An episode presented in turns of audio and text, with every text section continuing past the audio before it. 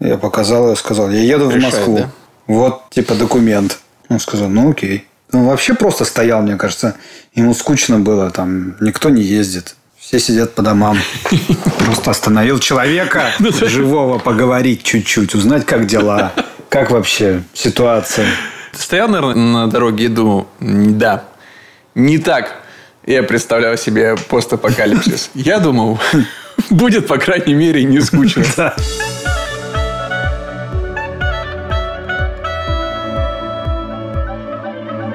Привет и добро пожаловать в авторскую комнату. Это подкаст от сценаристов для сценаристов о так любимом всеми нами сценарном мастерстве. На самоизоляции находится Александр Белов. Александр Вялых. Да, я думаю, между нами сейчас километров э, 50 плюс 30, километров 80-90. Ну, кстати, тебя довольно неплохо слышно на таком расстоянии, хочу сказать. Да, благодаря современнейшим технологиям. Я, кстати, да, окунулся вот уже в эти Zoom-конференции. Это очень смешно. Почему смешно? Ну, потому что никто не понимает до конца, типа, что, типа, все так, переходим до конца, или это просто неделька.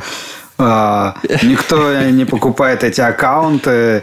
У меня идет совещание такое, что, ну, там, мне кажется, все скинувшись могли бы купить Zoom просто целиком. Вот, но нет. 40 минут. 40 минут. И И, перезагружаемся опять. слушай, я как-то один раз э, пытался в Zoom запустить э, с бесплатным аккаунтом, и 40 минут и выкинул, и больше не пускал вообще категорически. Не, обратно по той же ссылке входишь, и все работает. Слушай, Продолжаешь я- ту же конференцию, заново заходишь, и все. Я понял, что Zoom это вещь. Не в тот момент, когда 2-3 раза в день в нем конференции э, проводятся по работе, а в тот момент, когда 2-3 раза за вечер ты в Zoom пьешь с друзьями. Вот, вот, это, вот это продукт. Вот для людей делали. Надо попробовать, надо попробовать. Не, мы потихоньку уже с э, ребятами привыкли жить и существовать в таком ритме. Мы, на самом деле, изолировались-то еще два выпуска подкаста назад. Разошлись по своим кабинетам, будто предчувствуя что-то. И все это время э, ребята писали диалоги. а Мы с э, коллегой продумывали эпизодники до конца. Сейчас э, более-менее канва сезона закон... мы придумали, и я присоединился к ребятам, тоже теперь начал прописывать диалоги. Сегодня вот честно написал 10 страниц и могу довольный себя наградить, потому что я иду с опережением тайминга. А у тебя есть, кстати, своя норма письма? Норма день? Слушай, я, блин, к сожалению, очень давно не пишу. Ну, то есть мало пишу. Я вычитываю, у меня норма две серии в день вычитывать в последнее время. Ты совсем превратился в К продюсера. сожалению. Ну, я, я очень много стараюсь дописывать, докидывать шуток каких-то, еще чего-то такого, как будто бы я сам. Ну, или там я могу переписать часть сцены или еще что-нибудь такое. То есть я не, не только даю правки. Но, к сожалению, да. Но ничего. Это просто, ну, стадия уже финальная. Это уже там пятые, шестые драфты. Я не особо, что я буду там писать. Все, все. Скоро я надеюсь, что мы начнем писать новый сезон. Я не понимаю, как. Вот. Ну, типа, как... Я думал сначала типа, уехать в Ярославль, сделать там сборы. Потому что ребята из Ярославля. Но теперь везде карантин. Ну, вот мы сегодня в Зуме все созванивались. Может, так будем. Может, будем в Москве собираться. Передвигаться по-прежнему можно. Собираться на квартирах можно. Но это не очень похоже на самоизоляцию, Сань. В этом фишка не очень работает. Слушай, обращайся. У нас уже на самом деле выработана определенная стратегия. У нас причем чат э, работает чуть ли не весь рабочий день. Ну, то есть ты подключаешься туда, как будто в комнату заходишь, вот реально. А чат где? Ну, Мы в скайпе в основном. Там, не, не все ребята пользуются зумом, поэтому мы сейчас в скайпе тусим. Где-то часов в 12 дня начинается звонок. К нему все по очереди подключаются, начинаем его разгонять, э, закидывать мысли, обсуждать какие-то вещи. Может быть, чуть медленнее, чем если бы мы все находились в комнате, потому что все равно какая-то есть задержка в этом общении. Ну, скоординировать, кто что говорит. Потом, например, там, вот мы сегодня полтора часа поговорили, я сказал, так, мне нужно ненадолго отойти и все это внести в текст. Зашел, ребята продолжили обсуждать. Я вернулся, они мне рассказали, что как что. Мы это там добили и разошлись писывать, вносить все это уже непосредственно в эпизодники и в А диалог. в скайпе Очень удобно. сколько? Четыре пользователя максимально? Мне кажется, нет, значительно больше. Опять же, я рассказывал на прошлом выпуске, что принимал участие в питчинге. И там был целый курс студентов высшей школы экономики, там порядка 30 человек было одновременно в скайпе. Ясно, надо попробовать. Ладно, сейчас мы дойдем, куда дойдем по производству, а дальше мы вернемся к этому мысли. Я, хорошо, я тебя спрошу. У нас Типа в четверг, по идее, должны начаться производственные читки. По зуму. Я просто...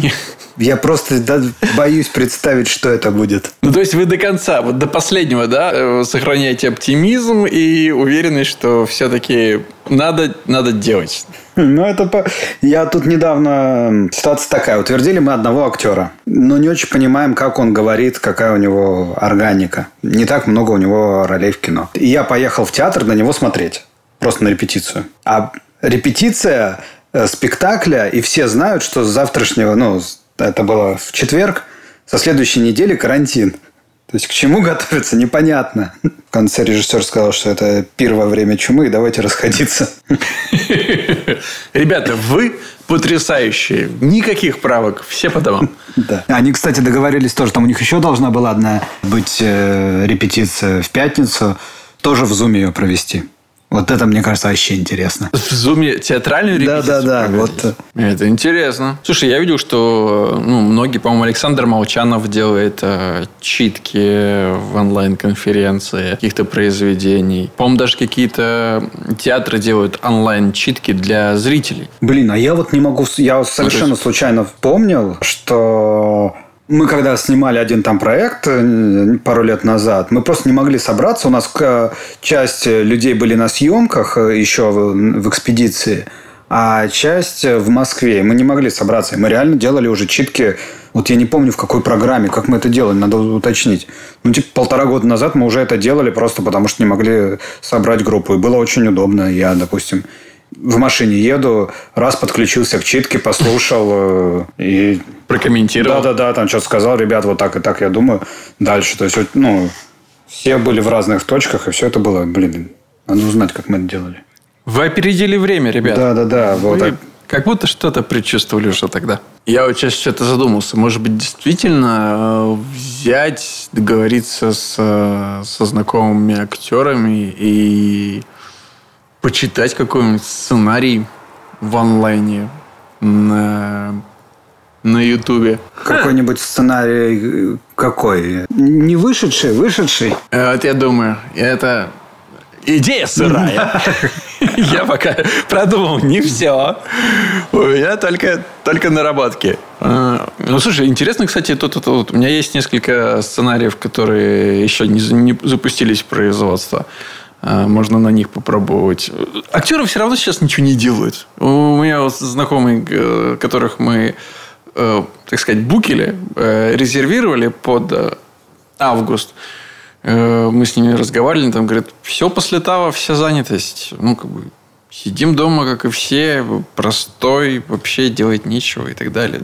Соответственно, мне есть что им предложить, кажется. Можно попробовать, да, что-нибудь а можно, замутить. А можно было бы, ну, конечно, найти, собрать старую гвардию и почитать там того же физрука, условно. Ох, там, боюсь, что некоторые ну, ребята скажешь. очень заняты даже сейчас. Даже в пандемию, да, есть ребята определенные. В общем, к теме. Я подумал, раз мы все сидим на карантине, и у многих появилось время, то самое время достать все свои сценарии, ну, идеи, недописанные какие-то кусочки и оформить их. И написать наконец-то. Потому что если не сейчас, то когда? более удачного времени, чем как бы человек запертый в комнате, мне кажется, не будет. Вот если вы ждете, ждали момента, когда взяться за эти сценарии, то вот это он. В связи с этим я подумал, что интересно было бы поговорить о такой теме, как оформление. Потому что ну, я знаю, что многие сталкиваются с этой проблемой. Я очень как бы тяжело к этому привыкал. Потом кажется, что все понятно, но когда ты в первый раз продираешься через эти дебри, то совсем непонятно. В общем, я тебе, Александр, предлагаю сегодня поговорить про оформление. Давай, я с удовольствием. Давай сразу мы с тобой определимся, чтобы находиться в одном информационном пространстве. Что именно мы подразумеваем под оформлением? Ну, есть э, две записи, насколько... Ну, исторически так сложилось. Было две записи. Американская и русская. И неправильно. А, американская, она выглядит э, так, что по центру страницы пишется имя персонажа, и также по центру чуть ниже диалог. А кинотекст – это там, где описывается, что делает персонаж или что происходит в кадре на всю ширину страниц. Есть заголовки, где написана сцена, номер сцены, чуть ниже, ну, шапка, чуть ниже персонажи, которые принимают участие в сцене. Вот примерно так выглядит э, американская запись. А русская выглядела а, как проза, то есть как э, рассказ, который потом нужно экранизировать. И поначалу, когда не очень все были запарены на производство, тайминг, э, это еще как-то прокатывало. Но потом, когда все поняли, что вот эта американская запись, она удобнее и для актеров они быстро видят свои реплики, и потом была понятная технология, как считать, сколько, сколько минут съемочного времени займет вот этот конкретный текст. В общем, все перешли на эту американскую форму записи. И сейчас схем, как воссоздать эту форму, достаточно много. Кто-то пишет в Word, используя макросы, сохраненные форматы. Кто-то э, уже использует программы. Когда я начинал, еще не было российских программ, были только американские, они были без перевода, и было достаточно сложно разбираться. А сейчас появился кит-сценарист, который достаточно простой и удобный, который является, в принципе, аналогом Final Draft, Фейдина, еще какие-нибудь, ты знаешь? Writer Duets. Мой горячо любимый. Но, в принципе, по-моему, наверное, и все из основных. Из тех коллег профессионалов, с кем я работаю, с кем я общаюсь, наверное, это основные, которые я слышал. То есть, еще раз, Word с макросами, Kit сценарист, э, Final Draft для счастливых э, или не очень обладателей э, Apple продукции Fade In для всех и Writer Duet. Вот лично я Word уже вообще не пользуюсь. Ну, в принципе. Я даже в новом году, 2020, отменил подписку на Microsoft Office. Возможно, из-за этого все пошло по пизде. Все, все сломал. Да.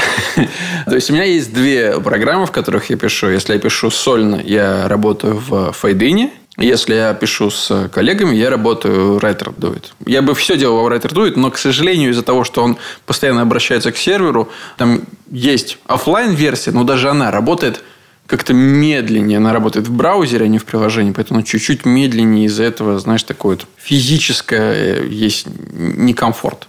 А Фейдин, он, наоборот, такой выглядит как будто сделанный во времена там 2002-2001 года, как Total Commander. Знаешь, вот был... Да-да-да, я тоже хотел сказать, как он выглядит как Total Commander.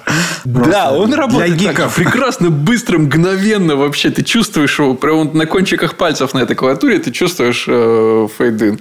Вот да, Total Commander такое для сценаристики. Ну, мы с тобой просто еще работали на фейдине тогда, и кое-где он еще остался, я еще немножко в нем пишу. Но я поработал э, в кит-сценарист тоже. Тоже, знаешь, нормально. Никаких особых вопросов. Конвертируют туда-сюда. В Word немножечко неровно. Потом приходится пройтись сверху. Там он разрывы страниц не совсем ровно делает. Но, в принципе, достаточно хорошо в в RTF, PDF, там во, во все конвертирует, работает. Э, какими-то вспомогательными вещами я не пользуюсь какими карточками, там можно сцены как-то подписывать, еще чего-то. Пока что вот эта часть работы у меня еще все еще на каких-нибудь бумажках, а потом на доске. Но многие еще в Word работают. И у меня сейчас в Word написано ну, вот последний сезон. Просто не, не знаю. Не хочу нагружать ребят еще освоением новой программы для начала. А ты же знаешь эту историю э, Аарона Соркина, который тоже он очень долго писал в текстовом редакторе с макросами. И его ученики просто его обманули. Они сказали ему, что он купил себе новый Mac. И они mm-hmm. сказали ему, слушайте, ну все, у вас как бы в новом Маке нету, не поддерживает вот старый ваш э, текстовый редактор, поэтому вы не сможете в нем писать. Э, только Final Draft.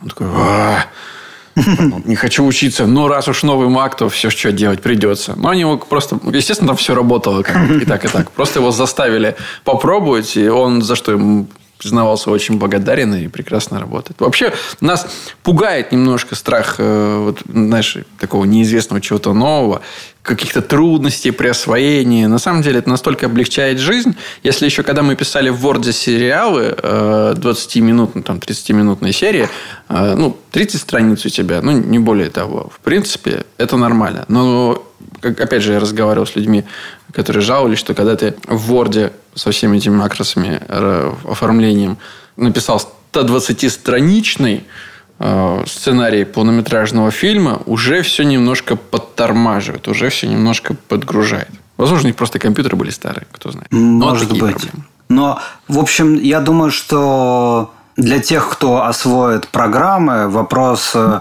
оформления даже не стоит. Там все как бы настроено автоматически. Там можно под себя чуть-чуть подкрутить, но глобально все форматы, как э, писать э, шапку сцены, э, диалоги, действия, все это уже зашито в программу. Ничего осваивать не надо. А угу. для тех, кто по-прежнему в Word, просто я знаю, что таких большинство на данный, мне так кажется. По крайней мере, вот из того, что угу. я читал, практически все было в Word за последнее время. Хотелось э, какие-то нюансы просто, может быть, раскрыть, обсудить проблемы, которые мы решали. Даже если у вас установлена сценарная программа, все ваши проблемы автоматически она не решает. Это не значит, что вы теперь не будете допускать каких-то определенных ошибок. Ну, все равно можно. Очень многие, ну, по крайней мере, то, что меня а, в первую очередь в оформлении сбивает, это ремарки. Ремарки – это те самые вставки, между именем персонажа и его репликой, которую эту реплику как-то характеризует. Ну, например, там, персонаж говорит холодно. В какой-то момент, э, поставив одну ремарку для уточнения, чтобы не просто так персонаж говорил, э, тебя может это затянуть. Я видел это слишком часто в жизни, как это происходит с людьми. И каждая реплика сопровождается определенной ремаркой. И ремарки бывают просто избыточными, когда ты из реплики понимаешь э, каким-то... Невозможно э, спросить, не спрашивая. Моя любимая «извиняюсь, извини». Да, вот «извиняюсь, извини». Это избыточная э, ремарка. Она нужна только если какой-то специфический э, характер у, у реплики. Но опять же, да, холодно, сарказм, да, мы можем уточнить, потому что иначе в реплике мы можем его не считать, особенно если это какой-то тонкий сарказм. Очень сложно, я помню, всегда для меня такой был момент сложный. Это когда накладывается действие на текст. Особенно там в продолжительное время, если это происходит, и непонятно, куда впихнуть э, кинотекст, куда впихнуть вот описание действия, чтобы это не развивало текст, ну, монолог, потому что там, или диалог, потому что если его перебьешь, потеряется смысл. И то есть я пришел к выводу, что лучше всего написать сначала. То есть перед началом э, диалога или монолога написать человек действует так-то, и в течение диалога он будет делать то-то. И дальше уже писать диалог. Так сразу рисуется картинка. Человек знает, что, будет, что происходит параллельно. Э, это накладывает правильное ну, понимание, как говорится этот текст, что там, может быть, мешает человеку говорить этот текст, потому что он там что-то делает или что помогает. В общем, э, так более полно рисуется картинка, нежели ты поэтапно там вкидываешь этот э, текст, рассказывая, что человек делает, или в конце просто описываешь, что а делал он вот на самом деле вот это. Если в этом, конечно, не было никакого дополнительного приема, может и такое, наверное, быть, но глобально, вот если вы сталкиваетесь с такой задачей, то лучше всего в самом начале описать что происходит параллельно с текстом. Еще очень часто происходит, когда люди пишут флешбеки. Сценарий – это не литература, не роман. И прятать в сценарии интригу, которая откроется потом там в конце сцены. Ага, а это был флэшбэк. Это, ну, такое, при оформлении, мне кажется, флэшбэка вы в начале прям в заголовке сцены, еще до того, как напишите интерьер это или натура, экстерьер или интерьер, вы пишете флэшбэк или фантазия. Ну, чтобы тот, кто читает текст, сразу понимал, он находился с вами в одном, как мы сегодня договорились уже, информационном пространстве. Да, я понимаю, что это не прям железный закон, но, к сожалению, многие им злоупотребляют, относясь к сценарию все-таки как к некой форме литературного романа, литературного произведения. Важно не забывать, что это все равно технический документ. Да, это произведение искусства, но при этом еще и технический документ. Еще момент. Как выйти? Опять же, это не догма, но когда заканчивается флешбэк, я бы предложил, ну, я, по крайней мере, так делаю, пишу возврат в сцену и номер сцены, из которой пошел флешбэк, потому что сниматься в производстве это будет как единая сцена, то есть э, флешбэк же просто прервал течение сцены, которая дальше mm-hmm. пойдет, и снимать ее будут за один раз. Соответственно, и номер сцены в идеале, если там за время флешбека у вас ничего не поменялось, не перешли люди, там не поменяли точки в пространстве или еще что-то не изменилось, если просто типа они вспомнили и дальше пошли, как э, шли герои, то лучше вернуть эм, нумерацию в ту же сцену, из которой вышел флешбэк. Но бывают и обратные вещи, которые не сделаешь в угоду... Ну, то есть понятно, что потом на производстве чуть-чуть пере делают э, сценарии совсем в технический документ, но когда в двух объектах происходит, которые смежные, не знаю, допустим, э, персонажи параллельно выходят э, из кухни в прихожую и куда-то зашли, или там вышли и обратно зашли, но действие единое, я стараюсь в шапке через слэш писать два объекта и писать единую сцену. Телефонный разговор, допустим, я делаю – и если каждый раз писать, э, когда мы переключаемся на другого человека, всю шапку сцены, мне это очень тяжело будет читать потом и воспринимать. Через слэш написать э, два объекта и... Да, что действие происходит одновременно в двух объектах, и просто через э, разрыв строки, да, через Enter э, разделять действия. Ты интуитивно будешь понимать, что, ага, у нас новый абзац, значит, мы, соответственно, переместились да, во вторую локацию. А, снова... Да, можно в кинотексте значит... там писать, если да. что-то меняется, особенно когда э, один человек сказал э, реплика, дальше в кинотексте пишешь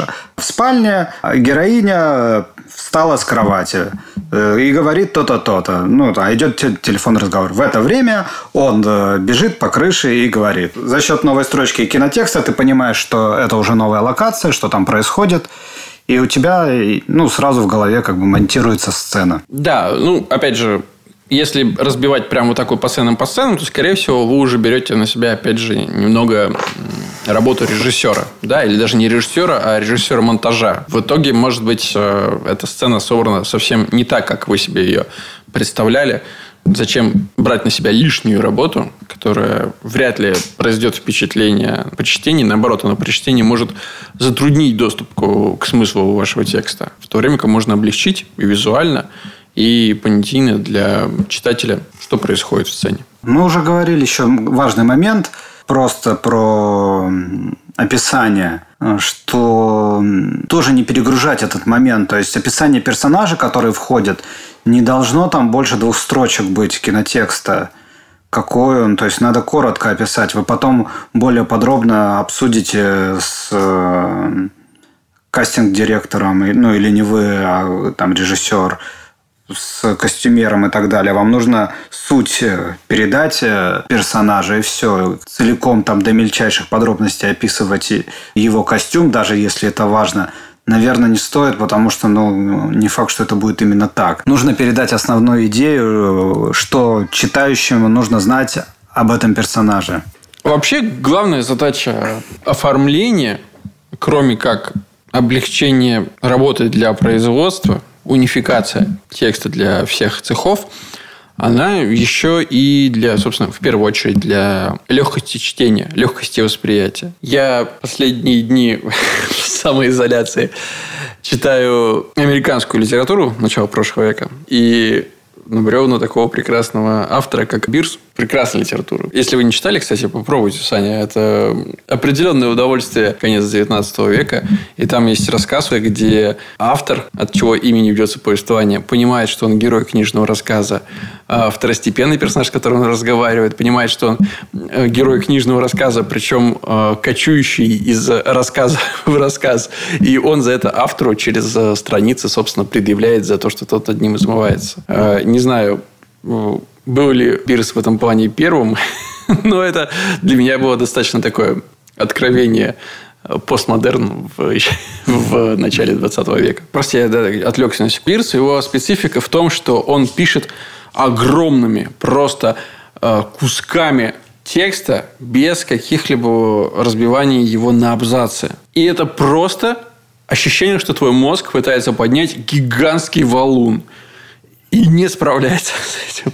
Ты просто не понимаешь к концу абзаца, который на самом деле может быть вообще одним предложением, что происходит и с чего все начиналось. Это я к тому, что точно ага. так же может происходить и в кинотексте. Если мы будем вот так вот километровыми плюхами обозначать какие-то действия, глаз не умудряется зацепиться за то, что по-настоящему важно. И внимание рассеивается. И чтение превращается в ну, довольно тяжелую работу. Поэтому одно из важных вещей в оформлении, мне кажется, это текст, действие, кинотекст разбивать абзацами. Да, да, то есть 3-4 строчки больше, наверное, не стоит. Значит, надо что-то ужаться, выделить главное, сократить, и следующее, и следующее. То есть, если у вас большая сцена, которая построена целиком на действиях, э, то нужно разбить ее на, на отдельные биты, на отдельные действия и через абзац их написать. Гораздо будет проще читать, чем единый кусок. Опять же, это не вот твои четыре строчки, да?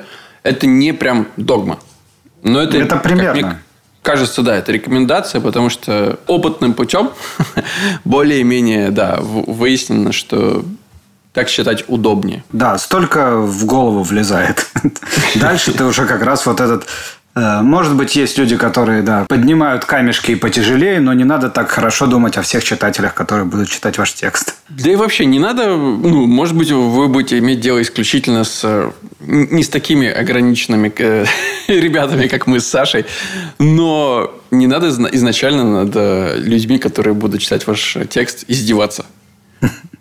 Вы же можете быть заботливым э, человеком. Да, чтобы ваш сценарий был как теплая одеялка, приятная, которого хочется натянуть на себя во время. Я пошел за одеялом. Подкаст буду писать из-под него. На самом деле оформление – это еще очень важная ну, проверка для себя. То есть вы уже, э, не дожидаясь стороннего взгляда, написав, можете много чего оценить. То есть, глядя просто на текст, вы можете себя поправить. В первую очередь, ну, диалоги. Если вы видите, что там очень большие получились реплики у каждого персонажа, там по 5-6 строчек. Задумайтесь, если это не рассказчик, а это просто так люди разговаривают, то велика вероятность, что актеры просто не смогут так говорить долго. Опять же, если вы написали сцену, смотрите, а она три страницы, то есть это примерно три минуты. В современном кино надо понимать, что ну, таких длинных сцен не очень много. Это прям мастера есть, которые делают длинными сценами. Надо прям вот это, задуматься, а действительно ли вы себя уже приравняли к таким мастерам, действительно вы уже там Скорсезе и можете действовать вот так. Или угу. все-таки пока еще нет? Или все-таки еще пока более короткими сценами пойдем? Вот какая штука. Это не касается, мне кажется, написания. Это касается уже итогового оформления, что имею в виду. Мне, например, проще взять и не ограничивать себя, когда я пишу диалоги в первый раз. Я могу взять и сцену расписать на 5 страниц, на 4. Но я знаю, что в таком виде она не останется. Ну, то есть, когда я пишу, я уже понимаю, что мне надо будет еще раз все это прочитать и очень плотно ее выжить просто. Как раз на те самые условные две страницы. Потому что из этого потока мыслей, которые я запишу, нужно оставить только ключевые. Нужно оставить только те, которые на сцену работают, работают на смысл и двигают, э, собственно, историю вперед и персонажей. Но если я буду задаваться этим в тот момент, когда я просто пишу, меня это может очень сильно стопорнуть. Меня это может, ну, это может повлиять на процесс и его замедлить. Поэтому не принимал бы вот этот э, постулат э, сразу. То есть не, не обязательно писать сразу там полторы сухих страницы при первом драфте. Я тоже так делаю и могу реплику персонажа нафигачить там строчек на 6 или еще что-то. Это как раз я же говорю, что это потом, зная вот примерно эти правила, даже не правила как, рекомендации. Ты можешь угу. сам себя отредактировать, не дожидаясь, пока кто-то другой прочитает тебе и скажет, ну, слушай, ну вот здесь совсем тяжело читать. Инструмента саморедактуры больше. И повода задать себе вопрос. А может быть, можно ответить, что нет, вот здесь именно вот так. Сцена должна быть 8 страниц, персонажи должны говорить так длинно, потому что иначе это не сработает. Окей? Просто если вы этого не закладывали, а оно так случайно получилось, лучше бы подправить. Ну, то есть вот это все, что я имею в виду. Да, при оформлении важно понимать, важно вам самим давать себе отчет, что вы понимаете, что происходит. Вы понимаете, почему. Э, я приведу пример. На канале Заскриптованный в Телеграме, который мы уже упоминали в нашем подкасте, сейчас автор разбирает сценарий фильма «Каждое воскресенье». Если ты помнишь, это такая спортивная драма с Аль Пачино и Кэмерон Диас 90-х годов. И автором сценария, одним из, является режиссер этого фильма Оливер Стоун. И как раз на канале было приведено пример, что гигантские реплики у персонажей. То есть персонаж Тони, персонаж Аль Пачино, задвигает фразу одну на страницу текста, и там еще на вторую страницу еще переходит. И как бы можно к этому апеллировать и сказать, что типа, «А посмотрите, вот, вот, вот так вот можно же делать. Да, но это сценарий, хотелось бы заметить, который писал в том числе, в первую очередь, режиссер Оливер Стоун, который отдавал себе отчет в том, что в то время, когда Тони будет толкать эту огромную, минутную с лишним речь, он, режиссер Оливер Стоун, понимает, что что-то должно на экране в этот момент происходить. И он для себя на вот этот вопрос уже ответил. Он знает, и ему не обязательно это расписывать, потому что ему потом это просто надо снять но что-то должно происходить в этот момент. А если вы не являетесь режиссером, не собираетесь э, свой фильм э, впоследствии снимать самостоятельно, то вам нужно для режиссера, который будет читать ваш сценарий, для продюсера, который будет читать ваш сценарий, для редактора, который будет читать ваш сценарий, объяснить, что происходит в этот момент. Соответственно, реплики, скорее всего, придется разрезать кинотекстом. Вот и все. Да, еще недавно вот прям столкнулся тоже с проблемой, когда проблема в сцене, которую я как бы выловил за счет э, оформления. Я смотрю, в шапке три персонажа. Я понимаю, что три героя у нас участвуют в сцене. Потом читаю диалог, а там два персонажа говорят. То есть третий персонаж просто стоит всю сцену и молчит. А потом я думаю, а кто это стоит молчит? А это стоит главный герой всю сцену. Я понимаю, что сцена так работать не может. Мы слишком отдали инициативу другим людям, даже при том, что инициатива действительно у других людей, но главный герой должен принимать участие в этом, или его не должно быть в этой сцене. Вот, когда я подумал, так, либо его отсюда нужно убрать, потому что он просто стоит как дурак, либо он должен принимать активное участие в ней, и сделал его более активным. Просто вот перечитывая Из-за оформления. Да, да, просто понимаю, что вот здесь вот написано три героя, а, вот здесь, а дальше говорят два героя. Я в воздухе показывал, как это выглядит на странице, но вы не увидели. Сань, ты показывал так мощно, что я, мне на секунду на экране компьютера проступило. Я хотел бы еще сказать, что нам бы, наверное, хотелось всем в киноиндустрии, чтобы существовали какие-то прям унифицированные правила, высеченные в камне. Но на самом деле их нет. Все-таки это довольно творческая работа, и она требует определенных свобод. Но стремиться к... Ну, то есть, если вы пришлете сценарий грамотно оформленный, это чуть-чуть все-таки, ну, сыграет на вас. Понятно, что если там внутри будет какаха, то даже самое суперское оформление не спасет его. Но, по крайней мере, э, эту какаху будет просто и приятно глазу читать. Ну, вообще, действительно, правил нету, потому что мы очень часто, например, говорим, что нельзя на страницах, там, например, режиссировать, да, там, говорить про как двигается камера и так далее сценаристу. И всегда есть вот пример уже последние пару лет с, со сценой с Человека-паука сквозь вселенные. Напомню. Там есть сцена, где главный герой прыгает с башни, кульминация эмоциональная, когда он принимает себя в сценарий, в тексте. Я помню, что это на самом деле даже вызвало большую полемику в э, Твиттере, когда создатель Fade обратил на это внимание. В общем, там прям в тексте сценария указано, что типа кадр выглядит вот так вот, вот, вот кверх ногами. Он как бы падает, но на самом деле выглядит, как будто он слетает вверх. И да, здесь вот прямое указание э, режиссерам, аниматорам, как это нужно делать. Но это не вторжение на чужую территорию. Это не выполнение чужой работы. Это на самом деле сценарист придумал такую, такое решение сцены, которое важно донести. И в этот момент правило не указывая режиссеру, как снимать, как выставлять камеру и как э, формировать кадр, оно от, от, отключается, оно больше не работает. Поэтому да, единых правил нет. Да, да, даже разные продакшены, разные режиссеры, разные авторы в общем похоже оформляют, но э, какие-то различия есть. Даже я там недавно отправил ребятам сценарий э, показать, вот так нужно оформлять. А сейчас я уже по-другому делаю. Они говорят, подожди, ты же говорил вот так, а раньше я делал вот так.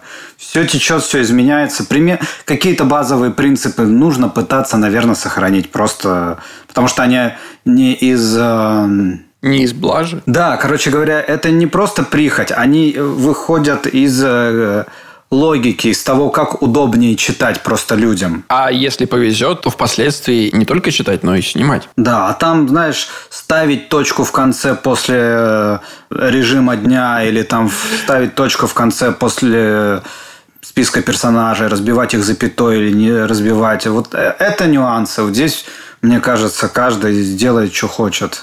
Да ты не поверишь, у нас из этих нюансов э, с коллегой прям война. Почему-то у меня... Заточку? У меня вот у меня у меня просто бзик. Я не могу, меня раздражает, когда я вижу э, вот, вот эта сцена, как она выглядит. Сначала ты пишешь инт или натура, да, интерьер или натура, точка.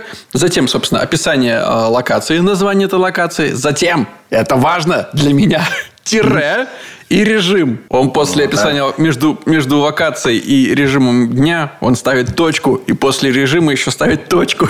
Меня это бесит. Каждый раз за ним мне приходится это исправлять. Хотя, по большому счету, конечно, это ни на что не влияет. Но моему да, вот глазу это, это да. неприятно. Я злюсь. я раздражаюсь. Но я знаю, что он не может поменяться, и я не прошу его об этом. Но я хожу за ним и делаю вот такую небольшую двойную работу. Я ставлю ее меняю Е на Ё, там, где положено. Но я тоже пишу через... Э, отделяю день, ну, режим от э, интерьера точкой. Будьте вы прокляты все. Да, единственное, что про оформление хочется сказать. Вот я прям просто вспоминаю, когда я учился с трудом это делать, я сначала писал просто текст в Word, а потом его оформлял. И когда ребята уже более опытно увидели это, они долго надо мной смеялись. Видимо, это отношение меня задело, я собрался, я научился, я начал сразу оформлять, и это ускорило мою работу в два раза. Не оформляя сразу, ну, вы делаете двойную работу раз, вы отвлекаете себя от творчества, то есть настроив все, настроив все макросы, настроив так, чтобы после, э, там вот если в Word пишете, когда ты нажимаешь Enter, следующий, там после Э, имени персонажа шел диалог, потом опять имя персонажа, чтобы все автоматически перещелкивалось. Вы сможете писать, как там написано в одной книжке, не, не выходя из состояния потока. То есть это вас в конечном итоге перестанет отвлекать. И у вас сразу будет получаться там готовый текст. Это сложно. Это неприятно, э, но это стоит потратить э, на это время, чтобы потом писать лучше, мне так кажется. И вот, может быть, я бы и хотел с тобой поспорить, а я не хочу. Но я не смог бы. Ты прав. Получилась отличная беседа, Саш. Я тоже думаю, что теперь все, я вот надеюсь, что кинутся просто оформлять все, что э, у них копилось в столах, и мы выйдем из карантина просто с кучей новых интересных сценариев. Красиво оформленных, приятных да. глазу. Как одеяло. Ой, я уже жду не с нетерпением этого момента. Ну, а пока слушайте наш подкаст на всех-всех площадках страны. Ставьте нам звезды в iTunes. Ставьте нам э, какие-то другие значки, если вы слушаете на какой-то другой площадке с другими значками. Пишите комментарии, задавайте вопросы. Если прямо вот очень много людей напишет, что нужно выложить какой-то пример э, с оформлением, я сяду и сделаю этот пример. Но если прям вот сильно надо и меня долго тыкать, потому что я, естественно, не хочу. Ну что ж, до следующей недели. Э, не болейте, мойте руки, носите перчатки. Сохраняйте самоизоляцию. Берегите себя и друг друга. Пишите Пока. сценарии. Пока.